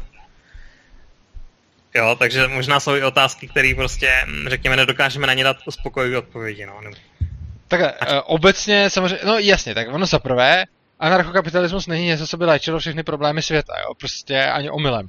Takže spousta problémů zůstane, my nevíme, kdy to budou a rozhodně, jakoby, když někdo řeší problém, který jako zrovna se jako anarchokapitalismu netýká, tak mi mu těžko jako řekneme, ale anarchokapitalismus super. Protože ho to no, nezajímá. To se vidí tak, že v Ankapu neexistuje žádná záruka, že nebudou konečné farmy a oni vidí tu záruku v tom, že EU je zakáže no celý, celý EU, takže pak tady prostě nebudou a bude to krásný. Jo. No tak to, to se dá jako docela snadno vysvětlit, že to, tohle prostě jako fungovat nebude, protože ty zákazy prostě jsou nefunkční a úplně stejně jako nevymítíš drogy, jako nevymítíš zbraně zákazem, jako nevymítíš jako nic, tak uh, úplně stejně tak nevymítíš ty kožešiny. Jo. To se zase myslím, že tohle to vysvětlit jde docela jako na pohodu, ale samozřejmě jako záruku, jako, ne, jako myslím si, že je chyba jim stavět, nebo že je chyba je vůbec stavět Ankap jako svět, ve kterém se ten problém řeší, protože podle mě neřeší a jiná věc je, že jako takhle. Uh, obecně, když máš jako člověka, který mu leží na srdci blaho zvířat, tak on nebude spíš úplně souzit s našimi argumenty. A potom máš člověka, který, když ti teda na to řekne to, co ři, to, jakože když ti řekne, to je něco jiného a odmítá se o tom logicky bavit, no tak samozřejmě uznávám, že je to prakticky vždycky chyba toho, kdo přesvědčuje, takže jako já, já tam stejně, že se mi občas prostě stane, že mi člověk jako na logickou argumentaci řekne, to je něco jiného, aniž to vysvětlí a pošle mě do háje a jako ano, já to taky vnímám jako svoji chybu, to je jako dobrý, dobrý výchozí bod, ale myslím si, že ta chyba e, není v tom, že jsme jako zvolili blbou logickou argumentaci, ale že jsme se asi vůbec na to snažili jít ze špatný jako strany, jo, protože Prostě jsou lidi, kteří jako logickou argumentaci poslouchají do nějaký míry, jsou lidi, kteří neposlouchají prakticky vůbec, jsou lidi, kteří poslouchají prakticky vždycky. A my, když prostě přijdeme k někomu, koho blbě odhadneme a snažíme se ho logickou argumentací o něčem přesvědčit, ale ten člověk je reálně nepřesvědčitelný, protože ti na to řekne, to je něco jiného a je mu to jakoby jedno, no tak eh, v tomhle případě jako my jsme asi vůbec udělali chybu, že jsme na něj šli s nějakou logickou argumentací a takovýhle lidi je potřeba získávat asi nějakým jiným způsobem a působit na nějak úplně jinak a mě se asi neptej úplně na to jak, protože já to taky moc jako neumím. Ale jako když se podíváš na kampaň, kterou dělají politici a tak, tak třeba když vidíš teď, já nevím, třeba pirátskou stranu, tak ty udělali hrozně jako love brand třeba a strašně nachytali, strašně moc nachytali mladých lidí i když jsou to v podstatě takový různý jako komouši, Eh, jako ne ty jejich voliči a podporovatelé, ale ty piráti jsou často jako, že vlastně, že co oni pak přišli dělat, promovat advokátní tajemství, zakazovat Airbnb a, a tak dále, takže jako ten výsledek je dost hrozný. Ale oni chytají lidi na to, že prostě ty lidi začnou nějak mít rádi, že? No a my asi uh, my jsme v tom případě některý lidi prostě nepřesvědčíme na to, že jim řekneme, hele, racionálně vzato kožešina a, a steak a zvíře na steak a zvíře na kožešinu jsou principiálně to tež, protože to ty lidi nezajímá, protože se radši chtějí na něčím dojímat a chtějí být třeba užiteční v tom, že pomáhají zvířátkům, i když to vůbec nemusí dávat smysl a i když jim třeba jako reálně nemusí pomáhat, ale chtějí mít ten pocit, že jim pomáhají a nechtějí se s tebou o tom logicky bavit, tak si myslím, že děláme chybu v tom, že se snažíme logicky přesvědčit a měli bychom je přesvědčovat nějak jinak a já nevím jak, ale určitě to jde a někdo to určitě umí. No, to je takový těžký, protože když, když budeš argumentovat tou, tím utilitarismem, jakože teď nevím, to říkám dobře to slovo. Utilitarismus. Utal, Utilitarismem, jako, jako utility, máš prostě utility, no, tak utility, utilitarismus jo. je jakože, no. Jo, uh, uh, teď jsem to zapomněl, jo, že Uh, sakra, to jsem to chtěl říct. Teď si to nepamatuju. Počkej. No, říkal jsem ti, já jsem říkal, že prostě emocionální lidi, kteří nechtějí logicky argumentovat, děláme jo, chybu, že se snažíme logicky. nějaký argument, jako že to nebude fungovat, že tamhle stejně bude nějaký černý trh a tamhle stejně bude něco dovážet, tak oni ti řeknou, že prostě zakázat to je první dobrý krok k tomu, aby se prostě změnily věci k lepšímu. A že i když třeba bude nějaký černý trh, tak prostě už se to jakoby hodně omezí a prostě zmizí ty, ty farmy všude po té EU a zmizí to těch obchodů a přesune se to možná na černý trh, ale tam je to jako minimálně podle nich třeba. Nemus, nevím, jestli je to pravda, ale ale to jako, to je zajímavé, že na první pohled mi přijde, že mají pravdu, uh, na druhý pohled uh, by mi to samý přišlo v té prohibici, kde se ukázalo, že to tak není, jo. Ku podivu, for some reasons, a já prostě nevím proč, tak během té prohibice uh, vzrost počet barů, vzrost počet alkoholiků a celkově se ten problém s tím alkoholem zhoršil. A já úplně jako ne, neznám ty důvody, ale mělo to ten opačný než ten intuitivní efekt. Okay. A tím neříkám, že to takhle musí být vždycky, ale jako s tím jako, že mi přijde, jako když to takhle řekneš OK, asi by to mělo aspoň to nějak snížit, na druhou stranu, co, co mě hned napadne, ono to sníží, ale určitě za nějakou cenu. Protože ty, jako, stát zase, tomu musím přiznat, není takový, že vlastně ty problémy jenom tvoří a, a prostě nikdy nemůže nic zlepšit. On občas může něco zlepšit, ale za cenu toho, že něco jiného jako hodně zhorší. Jo, jako, on není problém ve světě, jako optimalizovat nějaký věci, pokud úplně kašleš na jiné věci. Takže ty třeba můžeš určitě snížit třeba počet mrtvých na silnicích, třeba tím, že úplně zakážeš eh, výjíždět autům a na všechny silnice prostě postavíš jako velký betonový kvádry a prostě se nebude dát jezdit. A tím můžeš reálně snížit počet dopravních nehod, jakože o hodně. Ale o hodně tím taky přijdeš. A za prvý je otázka, jestli tím, že se zakážou tady kožešinové farmy, jestli se vůbec sníží jako to utrpení těch zvířat. Na první pohled mi přijde, že jo, a asi fakt sníží. Na druhou stranu tohle stejný eh, jsme si mysleli, nebo já bych si i myslel o té alkoholové prohibici.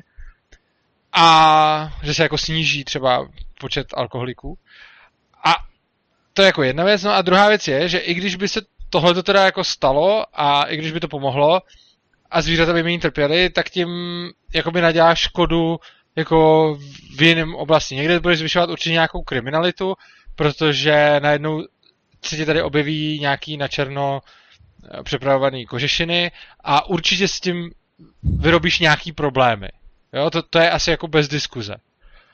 Eh, když ti na to někdo řekne, hele, mě je úplně jedno, jaký problémy mají lidi a já jenom optimalizuju blaho zvířat, tak pokud fakt, tak asi má pravdu a asi prostě má jiný priority než my a, a jako to, že se nenechá přesvědčit je z jeho strany, asi logicky je správný krok.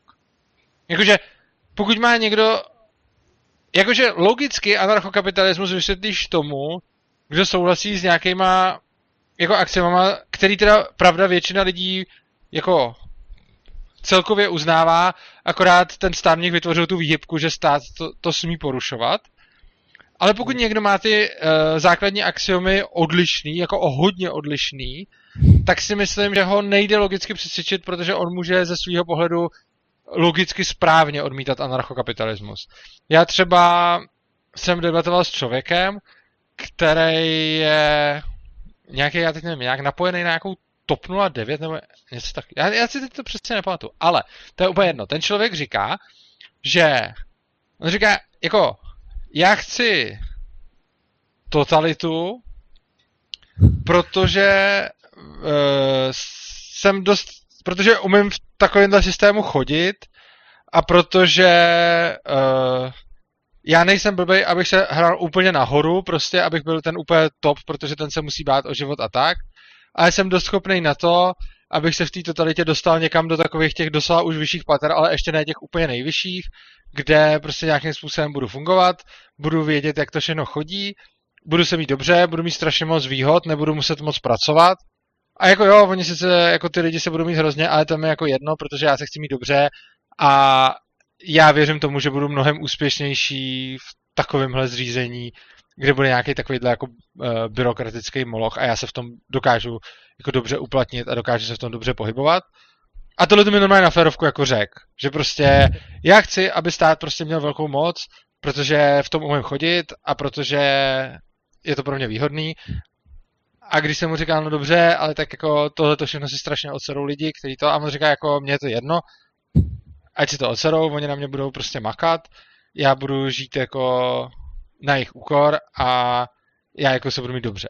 A prostě když má někdo takovýhle výchozí, tohle to mi normálně jako řek, úplně na rovinu, a já když jsem se nad tím zamyslel, mě to přišlo hrozně zajímavý, ta, ta diskuze s ním, a když jsem se nad tím zamyslel, tak jsem asi došel k tomu, že vlastně on je jeden z těch lidí, kteří odmítají anarchokapitalismus zcela logicky, protože on by se asi skutečně měl v anarchokapitalismu hůř než v totalitě za předpokladu, že je správný ten předpoklad, že on v tom umí chodit. Takže asi jako jo. A určitě teda existují lidi, kteří můžou ze svého pohledu naprosto logicky anarchokapitalismus odmítat a můžou to být i třeba jako radikální nebo fundamentální ochránci zvířat, který třeba eh, optimalizují blaho zvířat víc než blaho lidí. Tak pokud tomu člověku je jako jedno třeba, že tady bude totalita, pokud bude trpět méně zvířat, tak možná jako může mít i pravdu za předpokladu, že by ta totalita byla založena nějakým způsobem, který on potřebuje. Samozřejmě jako nejde obecně říct, že v obecné totalitě trpí zvířata méně než v kapitalismu, ale pravděpodobně asi bude vybudovat jako druh totality, protože totalita má spousta druhů založených vždycky na něčem jiném, čemu jako ty lidi, jako nějaká ta doktrína, tak pokud ta doktrína uh, bude chránit zvířata, tak taková totalita pro toho člověka může být vlastně lepší než ANCAP. Wow. wow. Zajímavý ten, ten člověk s tou totalitou. že? Jo, to bylo zajímavé. aspoň byl konzistentní, no, jakože takhle. Docela. Jako jo, mě to přišlo hrozně zajímavý ta debata s ním, prostě bylo to jako poučný. A jako občas někoho takového potkám, jako ne úplně, třeba tohle to byl extrém, to mi asi řekl jenom jako jeden člověk vyloženě tohle, No, ale jako občas potkám lidi, kteří... Jo, jo, ale občas potkám lidi, kteří jakoby z jejich subjektivního pohledu, kteří jsou konzistentní a musím jim jako říct jako OK, tak on prostě naprosto logicky odmítá Anka, protože je něco. Většinou je ten důvod nějaký takovejhle. Uh, třeba, jako většinou je ten důvod, že tomu člověku uh, jsou ukradený lidi a to buď třeba proto, že je svině a chce na úkor těch lidí žít, anebo proto, že třeba eh, má radši zvířata, nebo prostě z, z nějakých takovýchhle důvodů. Ale většinou, pokud jsou někomu jako ukradený lidi a jejich utrpení, tak uh, skoro všichni tyhle ty lidi jako mají strašně dobrý argumenty ve smyslu eh, jako logiky, že tam nemůžeš jako nic moc říct. Uh, no, já si osobně myslím, že stát ubližuje teda i, i zvířatům docela dost. každopádně, já to vidím takhle, že vedeme nějakou osvětu jako anarchokapitalisté, takže jsme si dali nějaký jako úkol šířit tu myšlenku a měli bychom se teda zamyslet, když se ještě vrátím k tomu problematice kožešinových farem, že když teda máš nějakého emocionálního člověka, který stojí před dvěma věcma, jo? že na jedné straně je stát, který mu slibuje, že teda pomůže těm zvířatům, že s ní zakáže ty farmy a prostě zmizí z té EU. A na druhé straně jsme my, kde mu říkáme akorát, to je to samé, jako když jíš maso, nebo prostě ho začneme kritizovat. V případě mu řekneme, že to řešení třeba možná ani nemá, nebo že to řešení je nějaký hrozně dlouhodobý, tak v podstatě mu moc nenabízíme, nebo nezískáme si ho takhle. Takže eh, teď je otázka, jestli je to teda nějaký problém pro nás, jo? že jsou lidi, no kteří ne, prostě tak... nedokážeme oslovit. Jo.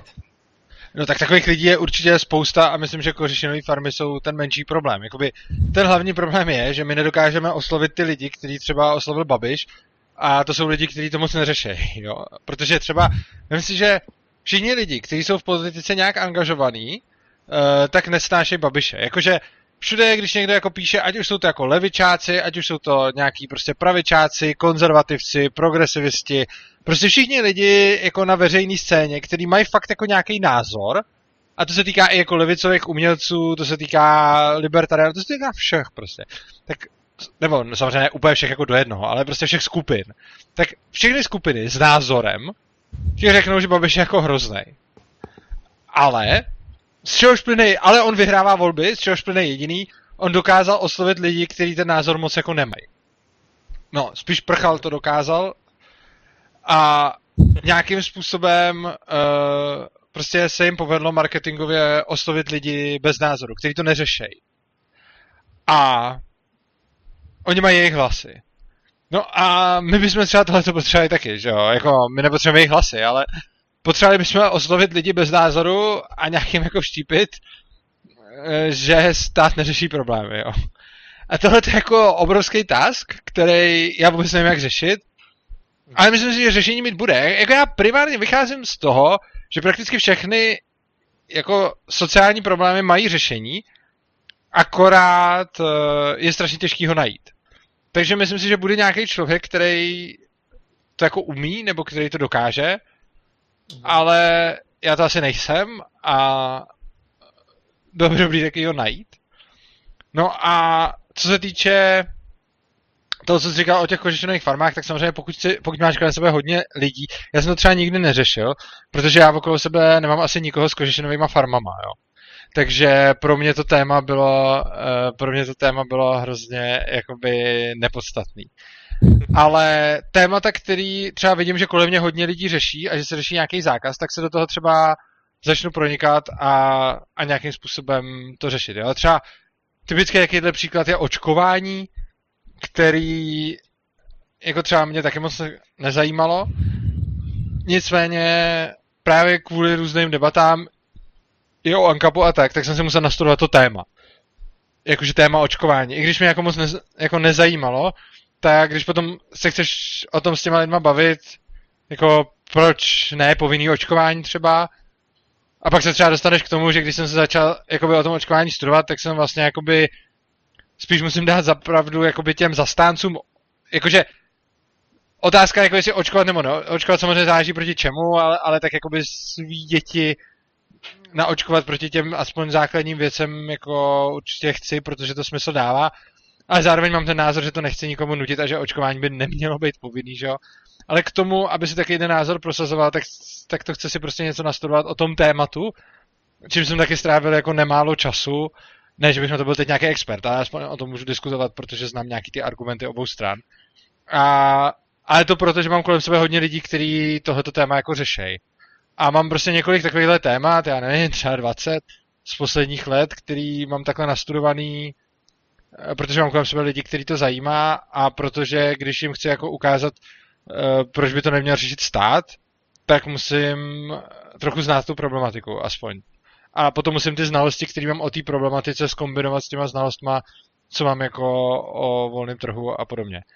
A a ekonomii a tak. No a já o kožešinových farmách jako nevím skoro nic, protože jsem vlastně neměl důvod to studovat, ale vím, že ty se pohybuješ hodně mezi lidma, jako, který řeší zvířata a tak.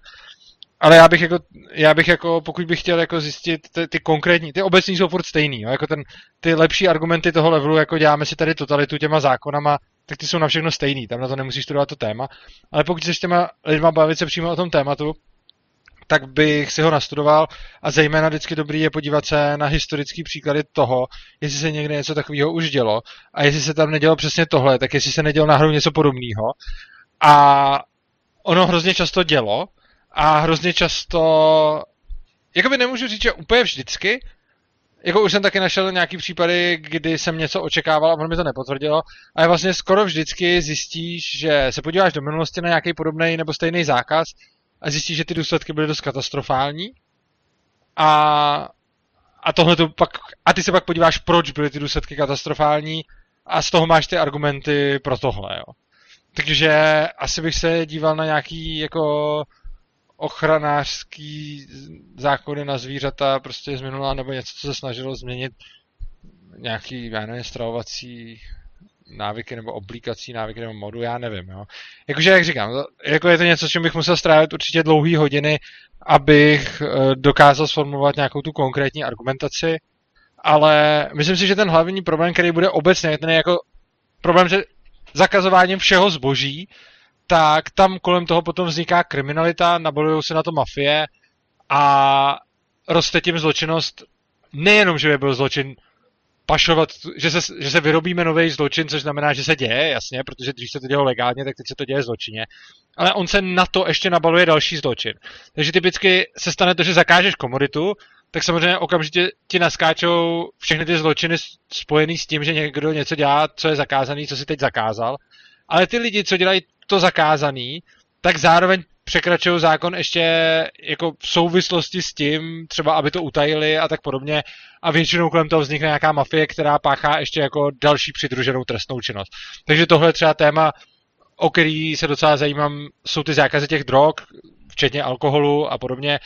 A tam je prostě vidět, že když to zakážeš, tak i když si jako můžeš říct jako OK, alkohol prostě rozhodně jako objekt, jo, jako alkohol rozhodně objektivně ničí lidem životy a jako asi to není jako dobrá věc, ale jako, a samozřejmě někoho to baví, jo, a to je úplně stejné jako u těch kožešin, prostě tam mě, jako trpí zvířata, aby se někdo mohl bavit a u alkoholu, aby se mohli bavit lidi, tak trpí zase nějaký třeba jejich rodiny a tak podobně a jejich děti a, a rodí se prostě postižený děti a hloupí děti a všechno.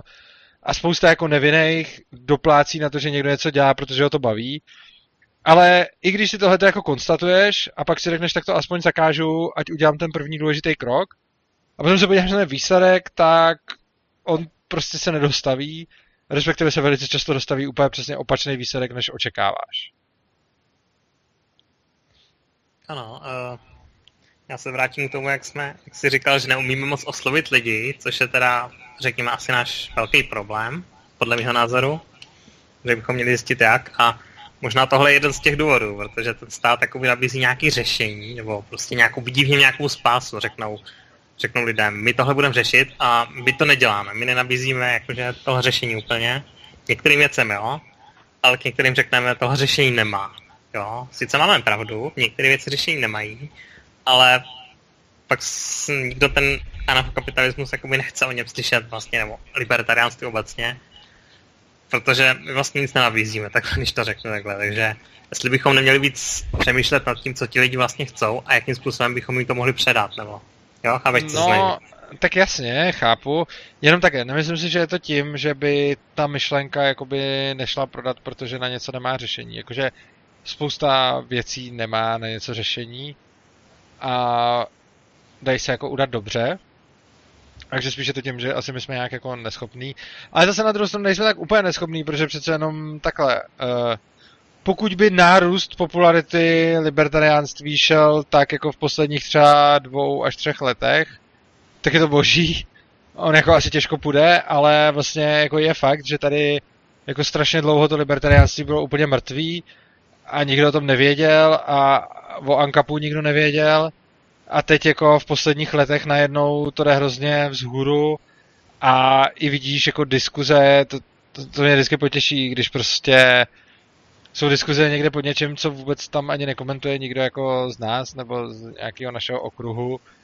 A teď tam někdo, na, teď tam někdo začne, hele, třeba někdo, kdo je proti regulaci, tak řekne, jako já nejsem žádný anarchokapitalista, ale tohle to by se regulovat nemuselo, tak si říkám, dobrý, zná to slovo, že A nebo pak druhý případ, možná častější, jako e, někdo tam vystoupí proti regulaci a někdo mu napíše, vy zasraný anarchokapitalisti a ty jsi mu dobrý, tam nikdo to nepadlo a ten člověk to slovo zná.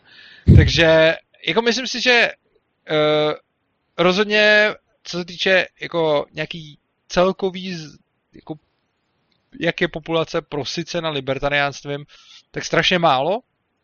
Na druhou stranu ten nárůst je jako skvělý, teď zatím. A což znamená, že to asi neděláme úplně špatně, ale rozhodně nemůžeme usínat na vavřínech, protože budeme muset spoustu, spoustu věcí změnit, protože budeme muset nějakým způsobem oslovit masy, že jo? Mm. A já to neumím, že jo? Já neumím oslovit masy. Takže... No, líp než já teda, to zatím a... jako. já neoslovuju masy, já, já oslovuju, no to je jedno, ale ale prostě musíme se, musíme se v tom zlepšovat, že jo? Tak já se budu učit a, a hrozně moc doufám, že třeba, jako já daleko spíš než jako masy umím, přes, umím oslovovat jako přemýšlivý lidi. Takže jako docela hodně přemýšlivých lidí se jako dostává k anarchokapitalismu, pak z nějakého důvodu umím asi docela dobře ozlovat nějaký, řekněme, jako EZO lidi, protože zjišťuju, že zatímco dřív byli vlastně libertariáni jenom taky ty prostě se tvořili jako z pravicových konzervativců, tak teď za tu poslední dobu často lidi, kteří osnovím já, že se mnou jdou mluvit, tak jsou nějakým způsobem jako spirituálně založený, že k tomu vůbec nedojdou jako přes tu ekonomickou stránku věci, ale docházejí k tomu nějak uh, intuitivně a často jsou nějakým způsobem třeba zpřízněni s nějakou ezoterikou nebo, nebo tak podobně. A, ale oslovují nějaký pořád jako lidi, kteří mají tu vlastnost, že rádi o věcech přemýšlejí, rádi si o nich povídají a rádi jako řešejí do detailu a dohlížejí důsledky, ale jako neumím úplně přesvědčit lidi, kteří jako jsou spíš praktického rázu a spíš jako než zku, jako to je taky to, jsou lidi, kteří se ptají hlavně proč a jsou lidi, kteří se ptají hlavně jak. A to jsou taky dvě, dvě, dvě rozdílný, jako dva rozdílný myšlenkový proudy. A to nemyslím vůbec jenom jako v Ankapu, to myslím jako obecně v životě. A prostě máš lidi, kteří jsou praktici, ptají se jak a prostě nějak žijou a umí se hrozně dobře přizpůsobovat světu.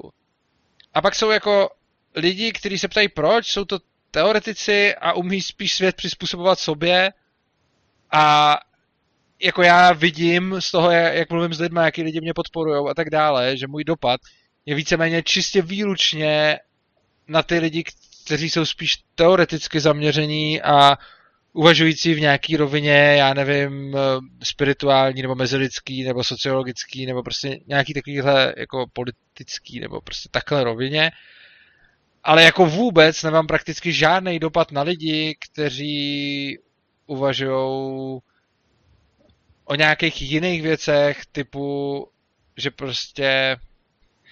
To je zajímavé, já, já mám třeba takovýhle dva kamarády, který když vidím, že se baví, to, to je jako pár, je to ona, ona a, a žijou spolu, a když vidím, že se baví, oni se strašně rádi baví o tom, o praktických věcech, jakože třeba co si doma udělají, eh, jakým způsobem sice zařídí a tak a prostě řeší spolu hrozně praktických věcí. Mm-hmm. A já třeba nějak vůbec, jako já se snažím tyhle ty věci minimalizovat, protože mě to nebaví. A pro ně je to důležitý a já tyhle ty lidi třeba oslovovat vůbec neumím. Ale zjevně třeba Prchal lomeno Babiš je oslovat umějí jako skvěle. Takže co spíš myslím, že my budeme muset oslovit nějakého přemýšlivého člověka, který bude umět pak dál oslovovat ty praktický lidi. Když to jako strašně zjednoduším. Samozřejmě to, to, to jsou jako brutální škatulky, jo, jako to, to, to nejde brát jako doslovně, samozřejmě máš jako spoustu lidí, kteří jsou na pomezí, je to spíš jako než dvě skupiny, je to spíš taková jako osa, jako. Ale já prostě jsem s oslovováním úspěšnější spíš o těch lidí, kteří jsou teoretický a nějak tak jako přemýšlejí a uvažují o věcech, jako co by kdyby a proč ale taky přímočarý prakticky ne, ale jako tak třeba se nám povede najít člověka, který který ho strašně zaujme Anka, bude se mu hrozně líbit, bude ho bavit a zároveň dokáže jako pak oslovit ty prakticky přemýšlející lidi. A to bylo skvělý, protože takový člověk by potom byl v tom, co děláme, mnohem úspěšnější než my dva a to bylo jako pecka. Jo, dobře. Uh, ale já se tě ještě zeptám na... Já teda plánuju napsat Promises, nějaký článek o světě obecně. Aha. A takže já bych tam chtěl mluvit o tom, jak je osvěta důležitá a hlavně tam nějak argumentovat, že funguje. I když ty výsledky nejsou vidět jakože hnedka. Ty třeba napíšeš článek a 90 lidí ti na to řekne, to je hovadina a 91. třeba řekne, to je dobrá myšlenka. Jo, a že to jde pomalé a takhle.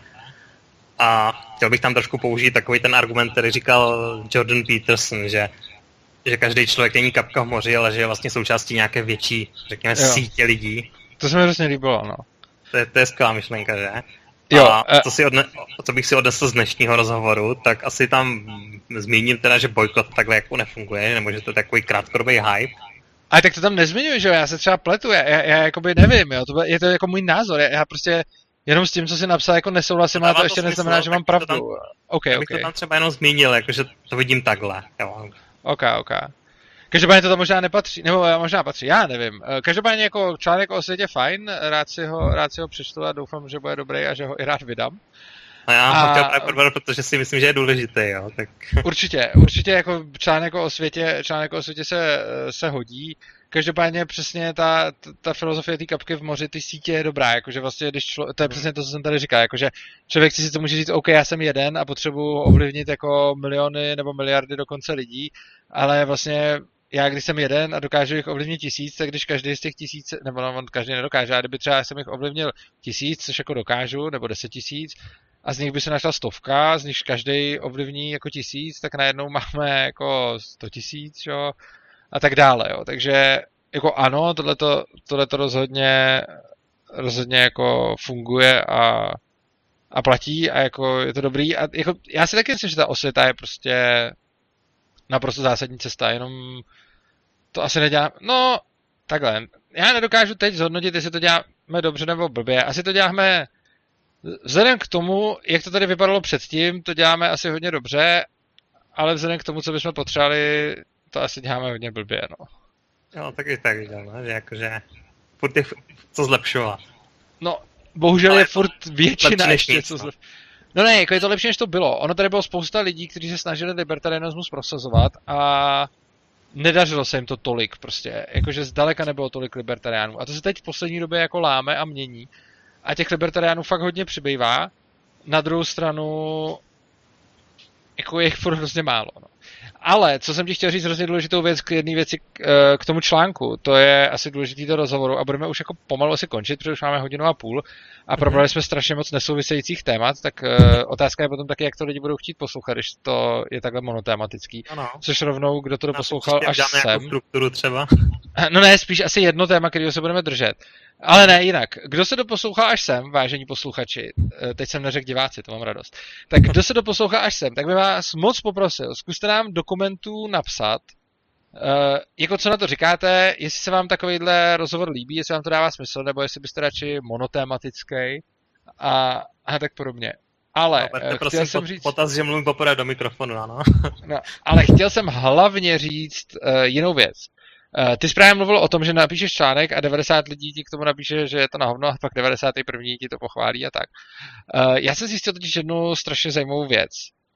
Uh, lidi Jo, já už jim kteří... Jo, a t- t- jo, no, protože t- to by to říkám často, protože ty jsi na to hodnocení hrozně jako citlivý. Já třeba tolik nejsem, takže já jsem já psal... jsem si zvykl, takže mě jo. to je, jako, Já jsem psal strašně dlouho jako články na defense a dostal jsem tam v komentářích strašný kotel.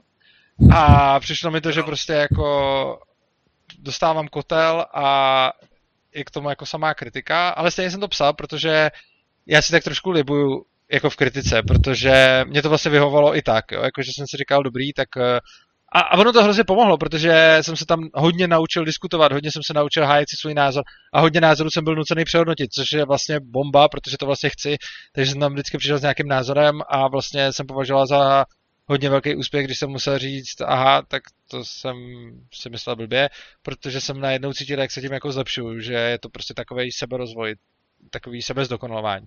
Takže já jsem v podstatě rád psal s tím, že jsem tam pak dostával kotel. A jako, žil jsem v přesvědčení, moje články lidi hrozně štvou, je tam pár lidí, který mi řekne, to je dobrý, ale hrozně moc lidí to jako totálně jako sejme a to, co já píšu, je jako věc, kterou lidi prostě nedávají, nemají rádi a, a tak podobně. A to zdaleka nebylo jenom Ankap, já jsem tam třeba, myslím, své první články ještě ani nebyly jako Ankap, jakože to, ale prostě, no. no a on člověk často tohle to řeší u svých článků. Jenže ono, když se potom podíváš na cizí články, tak zjistíš, že to tam vypadá velmi podobně. A pak nejlepší je podívat se na dva články, který v podstatě říkají negaci, kdy jako jeden píše nějakou tezi a druhý píše její antitezi.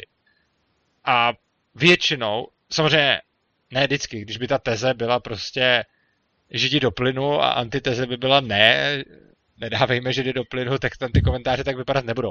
Ale cokoliv, co je jako sporný, když by si prostě viděl článek na téma prostě něčeho takového jako třeba zákaz kouření a pak článek proti zákazu kouření a podobně, tak často zjistíš, že pod oběma těmi články je jakoby nadpoloviční, nebo prostě je tam dohromady víc hejtů, než jako ten celek. Jakože člověk by řekl, že třeba když to v jednom bude teda 75 na 25, tak v tom druhém to bude přesně naopak, že jo.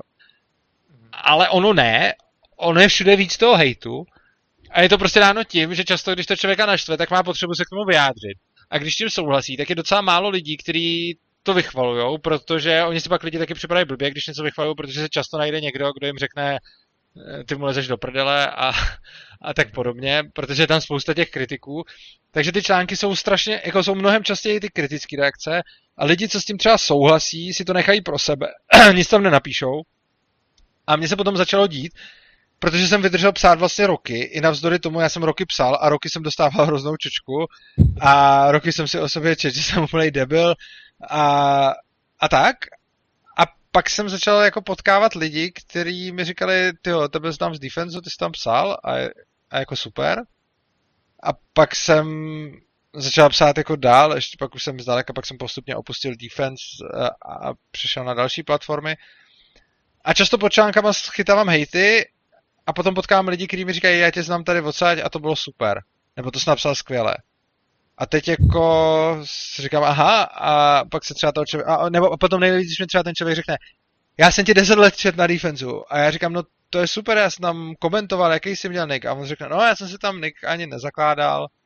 A hrozně se mi líbily ty tvoje články, ale já jsem tam nick ani neměl, protože jsem tam nechtěl prostě komentovat.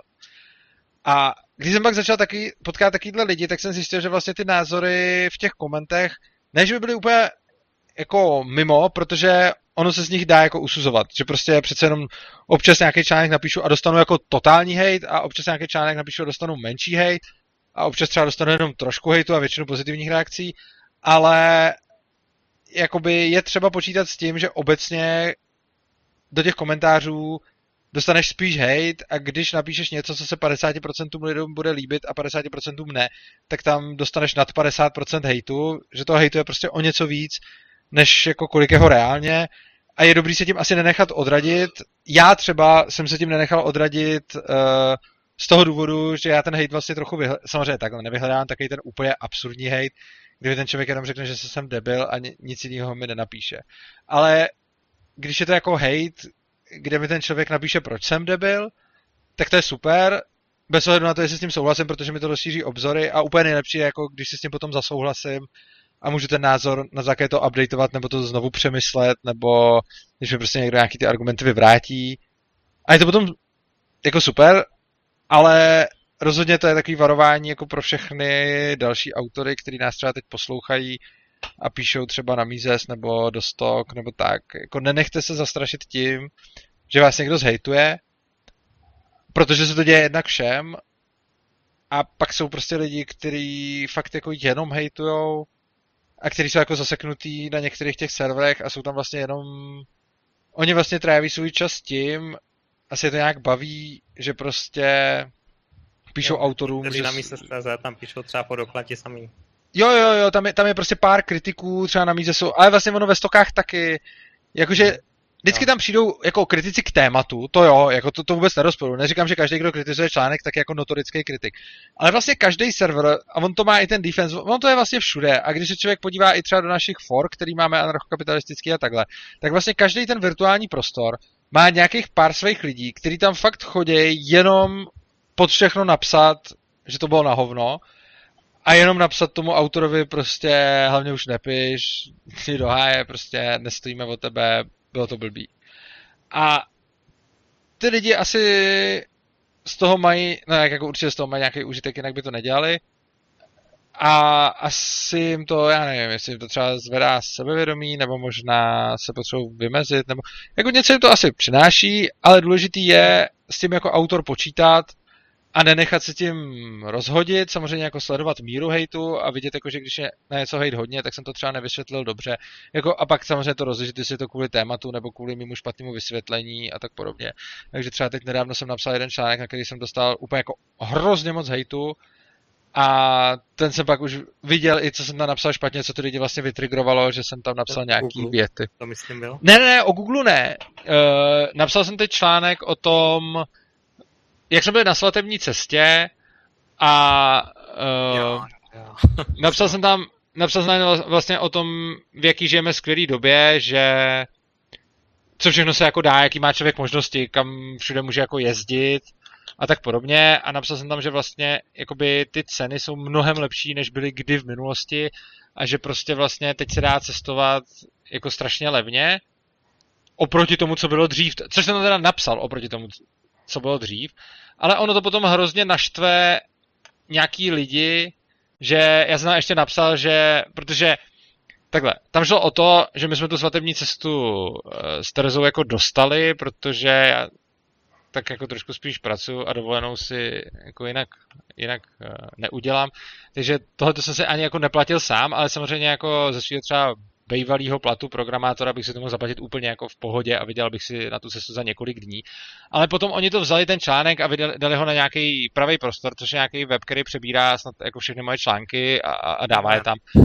Jo, vidíš, to je dobrý. A potom eh, pod tím se dostrh úplně strašný flame, mě tam někdo posílal odkaz. Já tam totiž jako nechodím, já jenom vím, že to přebírají, a někdo mi poslal tam, odkaz. Tam, tam to úplně brutálně, jo. No a tam jsem dostal jako úplně strašnou čočku, jako že jsem nemakačenko, který prostě vůbec nechápe, jaká je cena čeho a že jsem dostal dovolenou od rodičů, já jsem ji nedostal od rodičů, že jsem dostal dovolenou od rodičů a že jsem se na to nedokázal nikdy sám vydělat a protože já jsem v tom článku psal jako něco jako už strašně dlouho, asi roky jsem nebyl na dovolený a já jsem nebyl na dovolený spíš proto, že mi je líto toho času, než bych na, jako, já jsem předtím měl jako byl jsem programátor, takže jsem měl těch peněz jako dost, akorát uh, jsem jako nechtěl trávit čas na dovolený, takže jsem na dovolený nejezdil, ale ty lidi to pochopili tak, že jako jsem člověk, který si na tu dovolenou nikdy nebyl schopen našetřit a teď ji konečně dostal a píše článek o tom, eh, jak je to levný a prostě mě tam strašně vyhejtili. Což je samozřejmě jako dáno tím, že ty lidi asi mají nějaký jako problém, protože proč by někdo u článku rozebíral jako no, majetkový to, poměry to, autora. Ty komentáře vždycky tak tomhle duchu. No, jasně, ale určitě jsem potom viděl, když jsem viděl ten obrovskou míru toho hejtu, tak jsem viděl, aha, tady jsem udělal chybu, tady jsem udělal chybu, tady, jo, prostě. A teď jsem jako viděl, že jako spousta těch věcí, které jsem tam napsal, jsem prostě mohl vyjádřit líp nebo vysvětlit, nebo je tam neříkat, nebo prostě něco takového. A já jsem to bral prostě jenom jako takový úvod toho článku v podstatě a ty lidi se strašně chytli jenom vlastně toho úvodu a vůbec neřešili obsah toho sdělení, který k ním přes ten úvod ani nedošel, protože ten úvod je naštval. A to je samozřejmě potom jako dobrý si ty hejty vzít k srdci a říct si jako OK, tady jsem napsal tak blbej úvod, že jsem vlastně nebyl schopen předat myšlenku, protože jsem čtenáře naštval už jenom úvodem. Ale, takže příště znovu a lépe. Nicméně rozhodně nemá cenu jakoby se jako z těch hejtů moc hroutit, protože ty hejty jako vždycky byly, jsou a budou a je to přirozená součást toho, že něco píšeš. Jako. Já vím, že ty jsi na ně byl často citlivý, tak proto tady říkám, ale ty nejsi sám, že Jako mm-hmm. tenhle ten problém obecně jako s autorama, že často tohle to těžce nesou a když s nima diskutuju o jejich článku, tak oni se třeba, na ně ty komentáře mají nějaký vliv, na mě třeba nějak nikdy neměli, ale tak říkám to tady jako pro všechny z komentářů si moc nedělejte, protože často píšou lidi, kteří se tím baví, že hejtěj a hejtěj asi každýho a není to tak úplně osobní. Samozřejmě někdy to napíšete blbě, tak dostanete hejtu víc, no, ale vždycky je nějaký. No, no, to je dobrý si odfiltrovat z toho ty, ty různé emocionální útoky a vzít si z toho k srdci ty konstruktivní věci, no, prostě. No, jako třeba u toho posledního článku, o kterém jsem mluvil, i ty emocionální útoky byly dobrá zpětná vazba, protože těch emocionálních útoků, to byly vlastně jenom emocionální útoky, tam nebylo, jako třeba na tom pravém prostoru, já, jsem, já tam ani nemám účet, nebo jsem tam vůbec nechtěl, nebo jako mě to nestálo jako za odpověď, ale bylo to stejně dobré, jakože nemám potřebu těm lidem vysvětlovat, eh, že jako jaká je moje finanční a, a, a časová situace, protože ať si o mě myslejí, co chtějí, ale byla to pro mě dobrá zpětná vazba, protože jsem viděl, že ten, že i když ty, ta jejich kritika nebyla jako konstruktivní, tak jsem viděl, že jsem napsal takový začátek článku, že byl vlastně naštvávací a to je samozřejmě dobrý nedělat, protože když chceš lidem něco sdělit, tak je dobrý je hned nenaštvat, pokud to není tvůj autorský plán, což v mém případě úplně nebyl. No.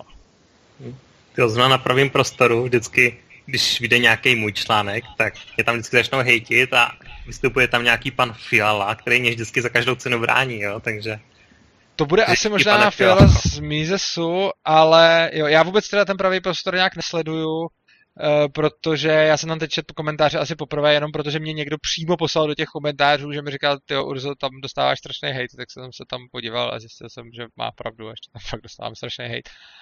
Ale... No, jako jen tak prostě. No, tak... Je to ale, ale prostě- konzervativní prostě... web, víš jak.